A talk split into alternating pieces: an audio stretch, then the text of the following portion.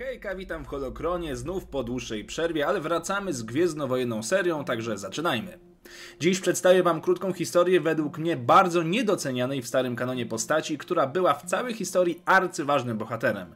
Dopiero nowy kanon poświęcił tej postaci większą uwagę, ale my póki co zaglądamy do legend. Przed Wami wielki Moff Tarkin.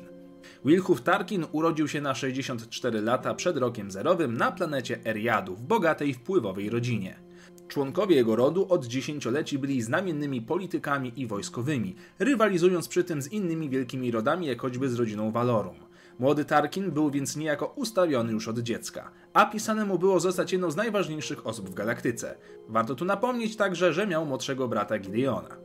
Obaj młodzieńcy wstąpili do Akademii Wojskowej, a u Tarkina odkryto wielki talent jako stratega, ale także człowieka bezwzględnie poświęconemu idei i uparcie dążącego do celu. Choć sam działał w strukturach Republiki, prywatnie marzył o wielkich zmianach systemowych. Ponadto nosił w sobie dobrze skrywaną niechęć wobec wszystkich innych niż ludzka ras. Kilka lat później zginął pewien krewniak Tarkina, który ogłoszony został bohaterem, co jak się później okaże, bardzo pozytywnie wpłynie na przyszłą karierę wojskową i polityczną naszego bohatera. Tarkin następnie wstąpił do republikańskich sił bezpieczeństwa, które podlegały Departamentowi Sprawiedliwości. Jego służba opierała się głównie na zwalczaniu piratów na zewnętrznych rubieżach. W końcu doszedł do ranki komandora. Poznał przy okazji młodego, genialnego projektanta Raifa Sienara, którego późniejsza firma Sienar System wygrała gigantyczny przetarg na maszyny dla sił Republiki. W życiu prywatnym także szło wszystko jak po sznurku. Będąc jeszcze młodym człowiekiem, ożenił się z pewną kobietą, jednakże jakiekolwiek informacje o niej przepadły lub zostały wymazane. Wiadomo jedynie, iż doczekali się syna imieniem Garosz, który został wychowany w tym samym militarnym duchu, co każdy potomek Tarkinów. W tym samym czasie Tarkin poznaje także obiecującego polityka imieniem Palpatine, z którym, jak się okazało, miał wiele wspólnego, jeżeli chodzi o wizję galaktyki i jej rządów.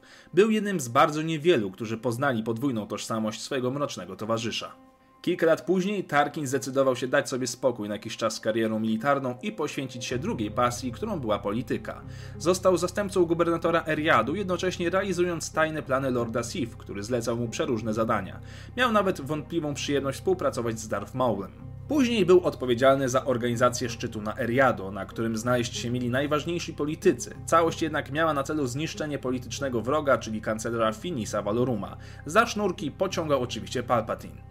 Dalsze działania Tarkina pogłębiały jego związek z Lordem Sith oraz rozwijały jego karierę. Warto tu nadmienić jego udział w tzw. Tak wyprawie na Zonamę Sekot oraz udział w procesie Asoki Tano. Gdy wybuchły wojny klonów, Tarkina wcielono do Wielkiej Armii Republiki jako członka marynarki wojennej. Został kapitanem swojego pierwszego niszczyciela typu Venator. Gdy przyszedł czas Imperium Galaktycznego, w życie wszedł dekret o zarządzaniu systemami, który umożliwiał nowemu kanclerzowi mianowanie urzędników bez zasięgania opinii w Senacie. Od tego momentu nad każdym sektorem władzę miał dzierżyć tzw. Tak MOF. Takie stanowisko przypadło właśnie Tarkinowi, który objął sektor 18, będąc jednocześnie dowódcą 18 Armii Sektorowej, co w efekcie sprawiało, że nie niektórzy mofowie także podlegali jego woli. Palpatine odkrył przed Tarkinem kolejną kartę. Jego dawny znajomy, Sienar, zaprojektował lata temu model pewnej stacji bojowej, którego rozwojem dalej miał kierować świetny naukowiec imieniem Bevel Lemelisk. Niedługo potem, wraz ze swoim nowym imperatorem oraz nowo poznanym tajemniczym uczniem zakutym w czarny pancerz, doglądali budowy czegoś, co stać się miało postrachem całej galaktyki. Obowiązki Mofa ciężko było pogodzić z doglądaniem stacji bojowej. Jego trud nie został jednak niezauważony przez mrocznego zwierzchnika.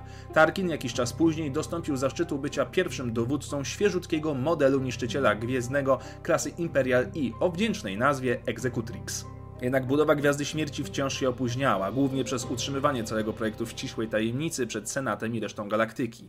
Przepływ gigantycznych sum pieniędzy także trzeba było odpowiednio zabezpieczyć i ukryć. Dodatkowo musiał współpracować z przerażającym uczniem Imperatora, Lordem Vaderem, którego tajemniczość nie dawała mu spokoju.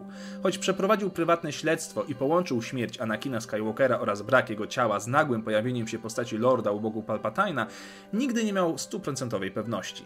Nie był też na tyle głupi, by o to zapytać. Niestety tragedia dopadła także i jego. Garosz, jedyny syn, zakochany bez pamięci w kobiecie imieniem Saro, zdradził służbę w Imperium i zdezerterował. Na jego odnalezienie wysłano nikogo innego jak Lorda Vadera, który w efekcie uśmiercił kochanków. O tym fakcie postanowiono jednak nie informować Tarkina, przedstawiając mu schludne kłamstewko. Mimo tragedii, Tarkin postanowił ze zdwojoną siłą służyć Imperium i jeszcze lepiej wypełniać swoje obowiązki. Tarkin był też autorem pracy pod tytułem Wizja Nowego Ładu, który z czasem stał się imperialnym dokumentem, który miał być wykładnią tego, jak funkcjonować powinien nowy porządek. Dostrzegał i wskazywał na niebezpieczeństwo ze strony małych grup militarnych, wszelakiej maści buntowników, piratów czy rebeliantów. Jedną z jego decyzji, by przeciwdziałać rodzącemu się po cichu buntowi, było m.in. wyłączenie sieci Holonetu. Kolejne pomysły i poglądy zebrane w jeden dokument stały się odgórnym dokumentem imperialnym, zwanym od teraz doktryną Tarkina.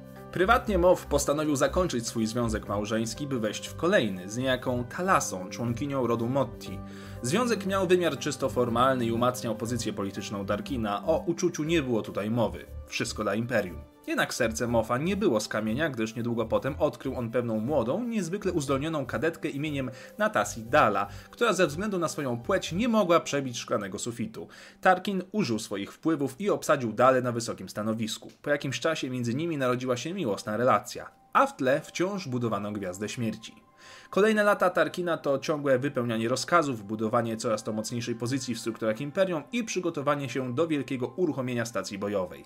Jak wiecie z filmów, jej pierwszym celem okazała się być planeta Alderan. Niedługo później nastąpił atak grupki rebeliantów na stację. Mimo sugestii ze strony generała Basty, by na wszelki wypadek opuścić stację, Tarkin pozostał przekonany, że nic nie jest w stanie zagrozić jego wielkiemu projektowi.